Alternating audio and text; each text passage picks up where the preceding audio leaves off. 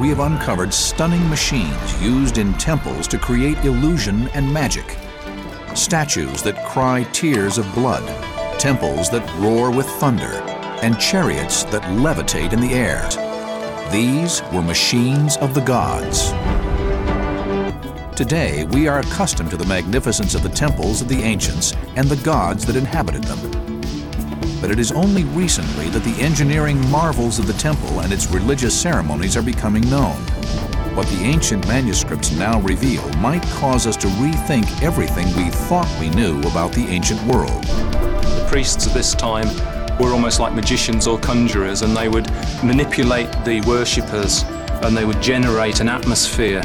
It would be the sort of peak of the particular rite of worship.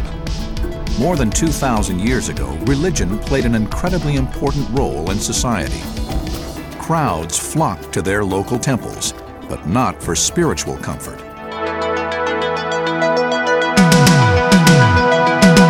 Hello and welcome to Why Are We Like This, the true crime podcast that treats Florida like the active crime scene it is. I'm your host, David Quinones, and I am being joined on my other line by my fellow co host from the Empire State, He's feeling a little trepidatious about his Knicks in five prediction. Uh, Gerald Doherty. Hello, Jer. I, I, the math is not on my side, but uh, I'll be on the right side of history. That's all I'll say. yeah.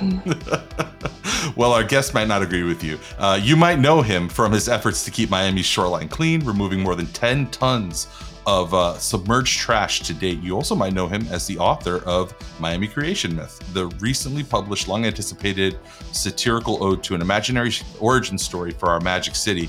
You can find Miami Creation Myth wherever books are sold. We, of course, recommend books and books if you're down here in South Florida. Um, we're going to be talking about his environmental activism, the new book, and much more. Andrew Otazo, welcome to Why We Like This. Thank you very much. It's a pleasure to be here. No, it's a pleasure to have you.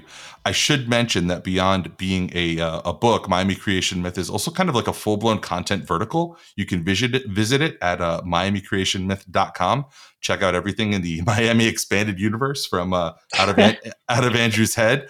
Um, I'm, I'm, hoping we could talk through some of the news items and so on, but uh, particularly Florida's new brutal immigration law, cracking down on families, friends, coworkers, uh, and the undocumented. We're going to touch on a few. Um, of the not that surprising effects from that law uh, that we've seen on social media, at least over the weekend. But first, I want to start with you, Andrew. I was fortunate, as we mentioned before, to attend a reading of yours recently, and my family really enjoyed um, the the book. Uh, I'm wondering if we can start with you with you telling us how you got the idea for the book, where you came up with this this concept of a uh, Miami creation myth. Oh boy, um, the idea for the book, I don't know. My head is uh, is a carnival. There's a lot of crazy ideas in there all the time, and I happened to be on a plane ride over to uh, Breckenridge, Colorado, uh, for my buddy's bachelor party, where it it just like I don't know. I just started writing down the first chapter of the Miami Creation Myth, and you know for you know your listeners who aren't familiar with it basically the same way the greeks or the romans or the egyptians have their own pantheon of gods and goddesses i did the same thing so but for miami um, so you know my creator god is named pachango and he wakes up on a divine ping pong boom and he creates the sun and then his mother berates him about the electricity bill so he has mm-hmm. to turn mm-hmm. off the sun and move to a different universe so it's very silly it's very tongue-in-cheek um, but you know it has turned into this massive monster like you said at the intro where it's not just a book but you know i've i've made i think i'm at like a thousand six hundred memes and like 60 something essays and short stories that i publish all the time on my social media handles so it's uh it's quite the monster. And then there's the weekly newsletter, and we have stage adaptations and live readings, and the audiobook which is forthcoming. Mm-hmm. Um, so yeah, it's this giant thing. Yeah, it was a lot of fun seeing um, a couple of what, what, were the names of the two young protagonists of the of, of the section that you read when we were listening? Ah, uh, yes. So the second half of the book is called the Cafecito Odyssey, where basically a deep malaise falls upon Miami, and these two hero twins, Marta and Cupita, who are named after my grandmothers have to go to the different kingdoms or communities, if you will, of Miami to get the constituent parts of cafecito to wake everybody up. So was this a thing where like you felt as a and uh, it bears mentioning that uh, Andrew's a, a, native Miamian, um, unlike anybody on this podcast. Actually, interestingly, for all the time for all the time that we've spent in Miami, none of us are yeah. are, are, are, native born. Um, was this did this come from a place where it was like Miami kind of lacks its own deep history? Everything is so new. I mean, it, do you think that some of that was was playing into your your your decisions and the the sort of mythology that you built out? That's a good question. So, for my community in particular, so I'm Cuban American. My parents are Cuban refugees, um, and that will tie back into our later conversation about this uh, this bill making its way through the Florida legislature. Um, but definitely for my community, Miami is new, is very new um, for us at least. Um, it's it's you know it has hundreds of years of history. The Tequesta and the Calusa and then the Seminole and the Miccosukee occupied these lands for hundreds of years before we ever got here. But in its current iteration, Miami is a very young city. It was incorporated, what, 100 years and change ago. Um, so, yeah, it is unlike, you know, New York or Boston, which I lived in, which is 400 years old. It doesn't have that deep history relative to, to other cities. So, but I still think in my mind that it is such a rich place, culturally speaking, that it does deserve its own mythos. I mentioned at the top that a lot of the folks who recognize your name probably do not from your authorship, but more from your activism and your your environmental work that you've done, cleaning uh, the bay, cleaning the um, like the area surrounding Virginia Key. Um, so I, I think it's more than ten tons of trash that you've managed to pull out. Right? How did how did this become a project for you? Like, what where did that come from? just past 23,000 pounds now. Oh, um, and I've, I've been at it for seven years. And um, it started from a place of frustration um, because I, you know, would venture out into the mangroves, which is an area that I've been exploring since I was 13. I love this area; it's beautiful. Um, and I'd go, you know, seeking solace, and I'd I'd get I'd wind up being very very upset because um, it looked like a landfill. Um, literally, like every place yeah. you stepped was trash. Um, so I started methodically picking it up without the slightest inclination that anybody would care at all whatsoever. Um, because like who the hell cares about some guy picking up trash right. in a swamp? Um, but to my eternal gratitude, for some reason, people connected with it because um, I would go out there and I'd record it and I'd post about it. And yeah, um, in 2019, I wanted to take that the trash or this problem quite literally out of the mangroves and present it to as many Miamians as possible. So I walked the 2019 Miami Marathon carrying 35 pounds of mangrove trash, um, all 26 miles. It took me yep. nine hours and 50 minutes, and then came back the next year with the team I learned my lesson about how painful it is to do that by yourself. and we price. pulled a oh god, it's terrible. Um, and then uh, we pulled a 135 pound trash cart the the length of the marathon. So you know, my, I was very pleasantly surprised that people cared, and um, yeah, I'm still at it. I'd, I'd be at it even if nobody cared. Um, but yeah, I'm going to be doing this until probably I keel over. Jared, he's he's got the thing going, Gerald, where like um, it's it, it, reminds me of New York. I don't know if you remember in the city a few years ago when people were like filling in the uh, the potholes and they were getting they were like getting arrested yeah. because the city doesn't yeah. like when people come and do bad, stuff yeah. like that. Yeah, Andrew, can you that. tell us? um, so I'm going to preface this by saying that I currently have a very good working relationship with Miami-Dade County. Okay. Um, so that's that's the area that I mostly clean up in Bear Cut Preserve. Though I've I've also worked with the National Park Service, City of Miami, Village of Key Biscayne. Um, initially, when I did start working uh, on this on my own, and and word started spreading, um, I did get uh, some pushback from um, a local employee who shall remain nameless, um, who wanted, who was threatening me with, uh, uh, with basically banning me from these areas because technically it was trespassing. Even though I had my handlers at the county and at these other municipalities, and I would always coordinate with them, right. but apparently, um, they didn't like the fact that I was going in and and picking up the trash. So that blew over and I haven't had really any issues since then. Luckily, that's good. But one thing that you have been able to do since then is amplify this. It's not just a one man show anymore, right? Like you're able to reach other people. You make group outings out of this. I mean, like, what was your strategy to try to, um, you know, get uh get this to be more than just the Andrew show, but to get like a lot of people, you know, showing right. up? Absolutely. So the the videos for the content, the videos, for example, of me picking up is just the entry point for people to learn about this as an issue. So this is like a cons- I work in public relations. Um, this is a very conscious public relations campaign that I've been doing for several years. Um, wherein initially through social media, yes, you will see videos or pictures of me picking up trash and you know spark curiosity and people will be like what the hell is this guy doing and that's the point at which i can then uh, basically educate them on how severe this problem is in South Florida. And that's then allowed me to, I guess, increase the visibility of the problem by doing like the activations that I did with the Miami Marathon, or I published a, an op ed in the Herald. I've been covered in Reuters and all sorts of other outlets, Runner's World, for example. And so helping build that core base of support um, but and also I do take out groups um, with quite some frequency out into the mangroves. Everyone from Frost Museum of Science to the Girl Scouts. But I don't want everyone to go into the mangroves to start picking up trash um, because if we're just trying to address this problem, you know where I'm at, I'm literally at the farthest end of this problem possible, like yeah. all the way downstream. There's a little stream of trash, and I want to go upstream, and I want people to make this an electoral issue. I want them to go to their uh, elected representatives and say, I care about this. What are you doing to fix this? And if you're not, I'll find someone who, who will. Um, and in order to do that, you need to have that grassroots base of support that for whom this is an important issue.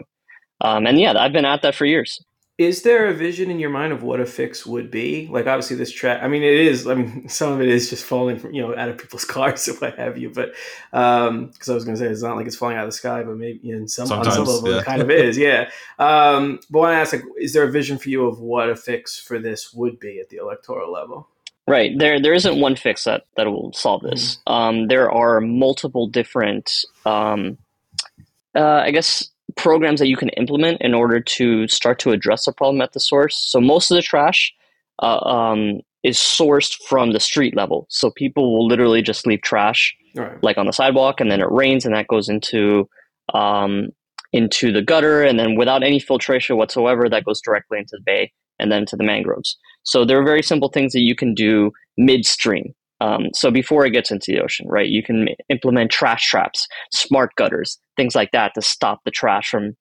getting into that ocean or at least start to stop the larger pieces.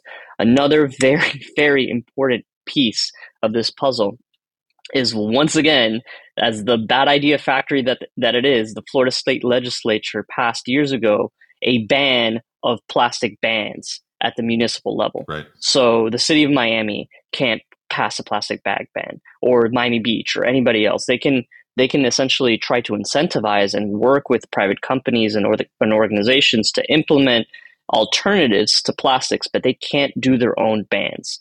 And so without that, that is just crippling efforts to try to reduce the amount of plastic uh, possible. But what I would ultimately like to see is go as far upstream as possible, so to the manufacturers, and have them use alternative materials to plastics, things that are either inert or biodegradable. biodegradable yeah. That's what I would like to see. Yeah, I mean that makes sense, but it's it, to your point. Even in places like Miami, far removed. We talked about this last week, Gerald. Far removed from Tallahassee, we are still yeah. we still feel that yeah. downward push from um you know from from the state capital, like 500 miles away or however far away it is. Um, I, I was wondering, as as one of as the only one of us here on this call who's born and raised in Miami, if you could talk a little bit about the the identity of being from Miami, because a lot of what I what what appeals to me a lot about what you write and what you talk about is that it is juxtaposed against that like that identity, and and we yeah. don't I think don't take enough pride in it. Um, I want to read a little clip from um, from something that you recently published on uh, MiamiCreationMyth.com. It's from your, from your most recent article, which I, you were telling me pre-show you, you, caught a little bit of shit over, and we can get into that too. Uh, so sure. it's it's this: the love we hold for our city runs deep and strong, but is not a positive sense of pride. Bostonians, New Yorkers, Chicagoans, and Philadelphians are famous for insisting on the greatness their cities uh, on the greatness of their cities to outsiders and each other. We don't really do this. Our pride is more reactive. It surfaces most strongly uh, when we leave and or others badmouth Miami. We are proud of our diverse cultures, tastemaker status, hustler mentality, and the ceaseless, drive of many of our immigrant parents who turned Miami from a southern tourist backwater into a cosmopol- cosmopolitan world city. We're not particularly proud of the city itself, largely because it fucking sucks, right? And um, I love that. It reminds me a lot, Jared. I think we've talked to you before about the uh, the the the movie Last Black Man in San Francisco, where the main character uh, overhears two, you know sort of like white suburban girls who transplants from LA talking shit about San Francisco and how much it sucks. Yeah. And he says, "Do you love it?" And they turn around and they're like, "What do you mean?" And he goes, "Do you love it? You're not allowed to hate it unless you love it." And that's the way I feel about mm-hmm. Miami. But what were you thinking mm-hmm. when when when you wrote that, Andrew? So the so as as I lay out at the very beginning of that article, there's these two feelings that a lot of Miamians hold in their hearts at the same time. And again, I'm not going to gatekeep who can call themselves a Miamian. My parents weren't born here; they weren't even born in this country. And Miami is made up almost, you know, majority by immigrants, either from Latin America or from Europe or from the Caribbean or from other parts of the United States. Um, but there's this these two feelings that so many of us hold at the same time where you love this city. You absolutely love the city with a passion but at the same time it drives you insane. Yeah. because it could for me personally it could be so much better. It could be it could like just the complete lack of social services for example so, you know, you want to get from one end of Miami, this this county is huge. You want to get from Homestead to Aventura, good luck. Good luck. And any situation unless you have a helicopter. So, you know, if you have a car, great. It's still going to take you like 3 hours. If you don't, you're not going to move. Yep. Like what are you going to do? Take a bus? No. We don't have a functioning public transit system, for example. Um, our politicians are much more interested in like low crawling through little Havana to freaking try to shut down ball and chain or chase down communist conspiracies than actually providing the Miamians their own constituents services that they deserve that in many cases they've paid for but aren't getting. Um, and it's I, I you know I've I've lived in other cities I've lived in other countries and I've seen what it's by no means are they perfect, but they at least have some standard wherein you know they provide some services of use to literally everyone while many of our own politicians are just trying to get one up on the other guy or whatever community they yeah. don't like for whatever reason they have um, so yeah that was the source of my frustration um, as for my identity as a miamian um, you know, I live at the intersection of, of various different cultures. So I'm Cuban American. I was born here. I didn't speak English until I was five. Um, so I'm, you know, Hispanic, but, you know, traveling through Latin America, you're always told, like, you're not exactly Latino because you're yeah, from right. the United States. Mm. So, like, I stopped telling people I was Cuban. I would just tell them I'm Miamian. It's up to mm. you to figure out what that means. I don't care. I know who I am. Like, you want to know who I am? Okay, figure it out. Miami. That's my identity. it's it's not that far off from being New Yorican. It's I mean like it, being being from Puerto Rican and being being Puerto Rican and being from New York is I mean it carries a lot of the same uh, a lot of the same vibes, especially like the um where you're probably from in New York. Like I'm from, you know, Long Island and Queens, outer borough type, you know, if you were born mm-hmm. when I was born, then by then, you know, the, the the Puerto Rican bomb that had landed had sort of diffused out into Queens and Long Island. Gerald Gerald knows these classic migration patterns. I do, yes. Ger- Gerald's Gerald's ancestors were um, always one step ahead, running away from the Puerto Ricans. like, actually, actually, it was, it was, so my my uh, not my grandpa, my great grandpa was uh, a contract builder um, who was constantly, uh, if if the story that they tell and the Irish are always telling lies about their ancestry, but the story is true, constantly uh, escaping from New York City to go work on contract jobs in the Bahamas. So he was always in and out of uh, of uh, what is it, the islands and, and the mainland, just depending on where the next gig was.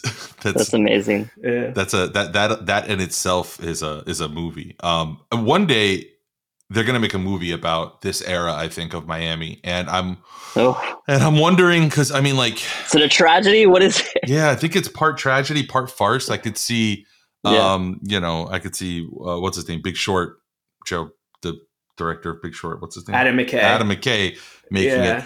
Uh, It it, it kind of ties. It kind of ties into, and I'm not saying that it would necessarily be good. Um, it kind of ties into like this weird flux that we've had. And from your perspective, Andrew, I'd love to hear your thoughts on it. Right, like from whether it's the tech bros, whether it's like Art Basel, just something as Mhm. banal as traffic, um, things that are more profound, like the the way that I don't know if you felt this too, but it feels like there's been a change in values. There's been like kind of like a distancing from family and community a little bit.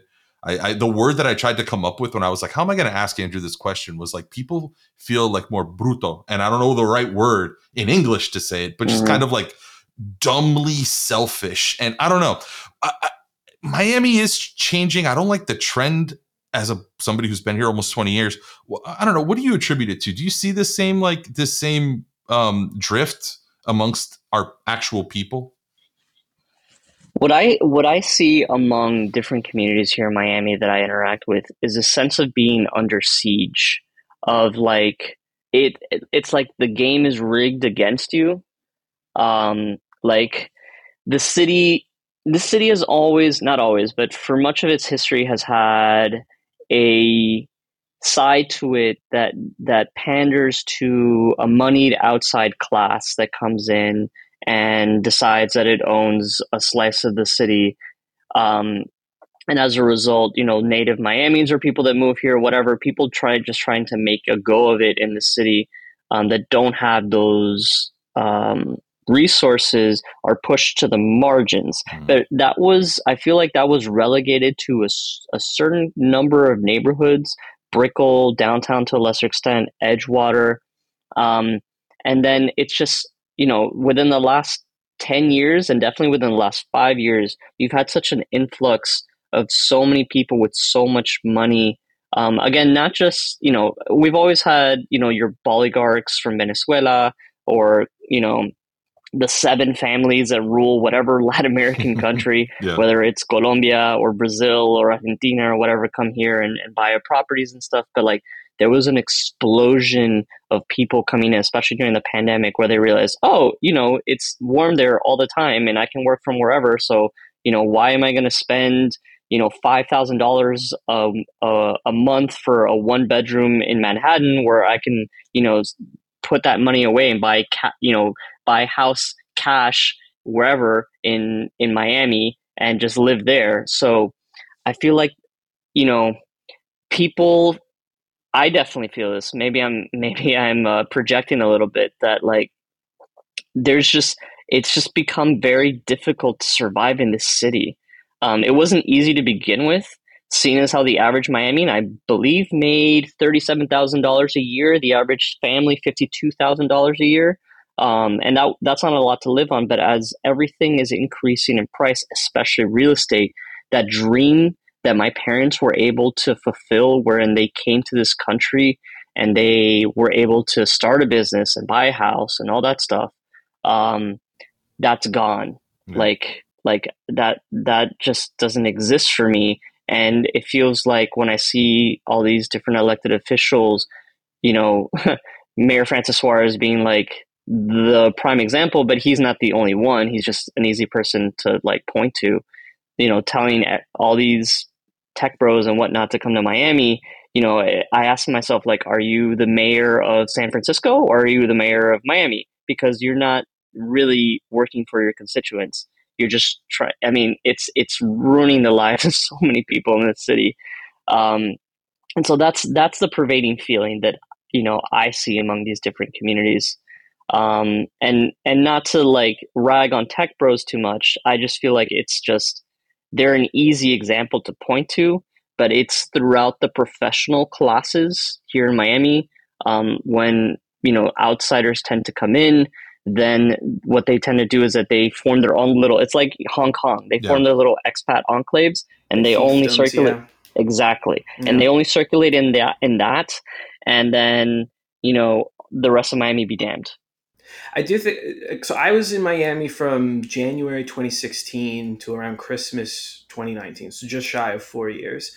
Mm-hmm. Um, and I could see visibly um, what you're talking about um, with the, the, concentrations of wealth and then a lot of economic security uh, surrounding it. That it was a very like patchy city. You could see like the image of Miami, but you couldn't be a part of it. It was like a city mm. where it's very easy, and I think like that transactionalism at the level of policymaking does infect a lot of people's social relationships in the city at large. Where if you're just trying to keep your head above water and get a slice of the pie or a bite at that apple, that probably is going to inform how it is you orient yourself to others. Anyway, if you're struggling, you probably don't want to stay struggling. You probably want to get ahead, and so a lot of your uh, relationships are formed around getting ahead.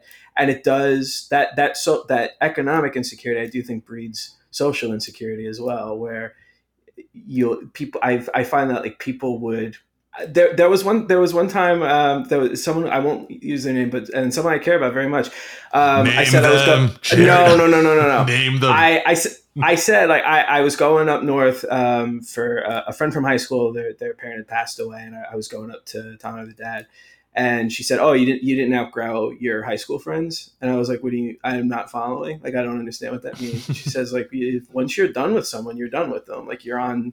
You're on to the next. You're moving up. You're moving up. Brutal. You're moving up. And I was, I was like, that. That is just not it felt so cold to hear, but for for her, it was like that's that's just how it is here. No, like, but by not, the way, yeah. extra fucked up, right, Andrew? Because yeah. like because Miami is it, like maybe in pra- in in in theory people think that way, but in practice, I, That's the thing. I got I, I got yeah. my I got my fucking roof done because my best friend is still part of a Columbus 2001 graduating uh, class right. group chat yeah. where he was right. like, mm. "Hey, what's up? Who's who, who who's who knows who I can hire for a roofing business?" And they came and did the right. work. And it's so crazy that like Miami is transactional in the way you're talking about, Sherry, but it's also transactional right. in the the roots too. I mean, like, right. yeah, it's it's that's but weird. and it's and it's not like that. Like that person's a great person. It's not a bad person, but just like that level of like what your priority should be. I think it is like you can see it at the level of policy making. Certainly, like who like Bitcoin, uh, NFT guys, Bored Ape guys, come on in. If you've got the money, come on and set up shop. And if yeah. you're only ever thinking about that, then it, it, I do think it seeps into the wider culture. Yeah well, listeners of the show uh, probably flagged Andrew's um, quiet reference to Miami City Commissioner Joe Carollo, who is like uh, yeah. very very famous for um, you know uh, exacting reprisals on on citizens or business owners and people who don't uh, don't agree with him or don't pay him money to you know I guess host events at their bars and pubs and whatnot. Um, and the transactional nature of that it, it, reminds me a lot of like the time when when the the Miami um the the Marlins Stadium was kind of like a point of contention, which it still is. Why now, do you do this to me? and what the, the why do you open up that wound? the specific part of that that diseased festering wound that I want to open up is the part where we all remember like okay here comes this money coming down to Miami, and uh, and here's this opportunity, and everybody who should be looking out for you know to your earlier point, Andrew, for for the citizens, for the existing constituency, for the people who are already here. Instead, they're jockeying for you know VIP tickets. They're jockeying for like, oh, if I'm if I'm Carlos Alvarez, former mayor, how can I get contracts with this with this you know in, in, exchange for my support for this project? How can after I eventually get uh, you know ousted from office for my support of this project and other reasons? How can I like kind of you know get get my beak wet a little bit? And it's really hard to build any kind of community when the the people that we elect and that, that that are representing us like that's their primary thing. Like bitcoin huh? How can i squeeze a few dollars out of bitcoin? Tech how can i squeeze a few bucks or a little bit of national relevance out of out of that? And it's tough man because i also feel like miami is also like us as a people we also tend to be even though we're great at spotting bullshit we also are great at falling for bullshit. And i don't know why that that dichotomy exists. I i have some theories. Um I feel like part of it is um, Latin American culture and history. So, you know, we love our caudillos. We love them. Um, it doesn't matter on the right or on the left. You bring a strong man in, and people fucking they're just like, all right, fine, that, this is our guy. This is our guy because it's um, it's often wrapped up into race and it's often wrapped up into you know, this is you know this he he might be stealing, but at least he's you know screwing over that community over there that we don't like more um, than he's screwing us over. Um, and it's just like a general um, I don't know, pervasiveness or a general like a, a willingness to to just um, pass through the fact that yeah, these guys are going to fuck us over. Like there there isn't like a there isn't a culture of like Miami is the fourth most corrupt city in the United States. Who are Supposedly, the other three? I got to hear this. Ah, good question. New York, LA, Chicago, all Hell cities that are significantly larger than Yeah. Miami. Um, supposedly we're number four. Um, I thought you were gonna. I thought you were gonna Medicare go with like Hialeah, Key Biscayne. Like I thought you were gonna like name some of our. Municipalities. Yes. yeah. Um, I'm not going to do that just yet, but um, yeah. So you know, we're, we're the capital of of healthcare fraud in the United States. We are a we are along with London and and Hong Kong and like two other cities, the top destinations in the world for uh, money laundering for real estate fraud. It's insane. It the way the way that you culture. send the way that you send your kids to John Hopkins to Johns Hopkins to learn about medicine is the way that people come here for healthcare fraud. It's Yeah. like it's like the Harvard, the Johns. It's like Yeah. the place to go to fucking healthcare. Absolutely. Yeah. This is the finishing school. And and like look, our skyline was built by cocaine, Yeah. okay? There were bombs going off in the streets in the 80s and the 90s. This is part of this is part and parcel of Miami. This is how we like you go to Miami Beach, half the clubs, if not more, are run by the Russian mob. Are you kidding me? Yep. Like cat are you they they do everything in cash. Why? Um, but you know, this is part of our history. This is just like ingrained. And you know my generation that grew up here um like this is just the air we breathe. This is we're fish in the ocean. This is just you know what we're traveling through. Um and we haven't had great example it, it happens all the time you bring up marlin stadium but that's not the be all and end all No, no, like not at that all. stupid stupid spider bridge that they're building Oh my god, Gerald, you haven't seen this, have you? No. Okay, no. above, in between, in between the museum center and um, on the um where the 836 turns into the you know the causeway, uh, in between where the Herald used to be and where um the Frost Muse- Science Museum is, is that length of freeway. They're building in the shadows of Oh my like god! I'm literally at it. like you should see like it, it- right below it is some of the most abject poverty like op- open air drug markets like some of the like most deeply in need of social services parts of the whole state right there it's like the the eastern side of overtown and they're building a fucking like i don't i don't even know what it is it's just like a concrete structure It's a, it looks like a spider. It looks, looks like, like a, a spider. fucking spider. It costs to I, from what I remember, um, Gerald. Maybe you can like take you can actually bring up the actual figure. It costs over. Is it a hundred million dollars? i remember We'll seeing the find 100 out. million as a, as as a like just like it's a Yeah. give it's a giveaway for contract eight hundred and forty million. But that that includes some you that that the bigger 840 million mark. It, it includes I forget Andrew. What are they doing? They're doing like extra lanes, something that you could technically classify Yeah. as useful, even though we all know that the way that that um, public No. transportation Study works. Yeah, after study after study It's shows that the more highway lanes you build, the more cars go on the highway, and congestion does not change. What Right. changes congestion is public transit. They could have, you know, s- supposedly they're going to extend the Metro Mover out to Miami Beach. Maybe in 20 years we'll see that. Maybe. Maybe. But we paid a half penny tax in the 90s to, to send it over to FIU, to send it over to the beach. And they, you know what happened to that halfpenny tax? Our politicians didn't want to raise taxes. They lowered taxes, lowered taxes and across the board so that they could then uh, campaign on that. Well, they still needed to pay for all these municipal um, services that they're providing, picking up trash, whatever. Um, and they took the money from that fund and put it into the general fund. right.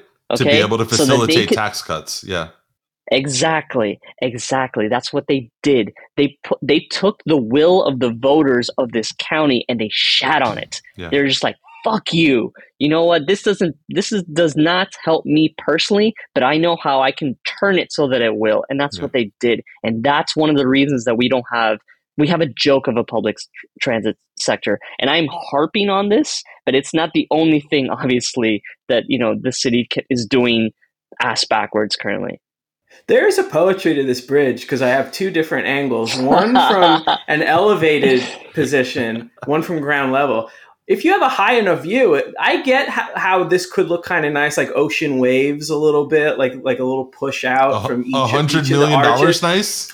But from the ground level, it looks like the city is under attack, and like it, it- there's kind of a there's kind of a poetry of this can be nice if you can afford for it to look Yeah, nice if to you- you. if you can get If you have a penthouse views, this, this is for you. Everyone Yes. else go suck it. yeah, pedestrians. Yeah, you're you're on your own. Well, one one day it, it'll look it'll look great coming. Like just like people will wonder, like what is that coming up out of the water? Why is it just you know what what is this cement just poking out of the water? Oh, there used to be a freeway underneath it. Yeah, it's a really nice. It's in 50 years. It's going to be such a nice artificial reef. It's it's going to be incredible.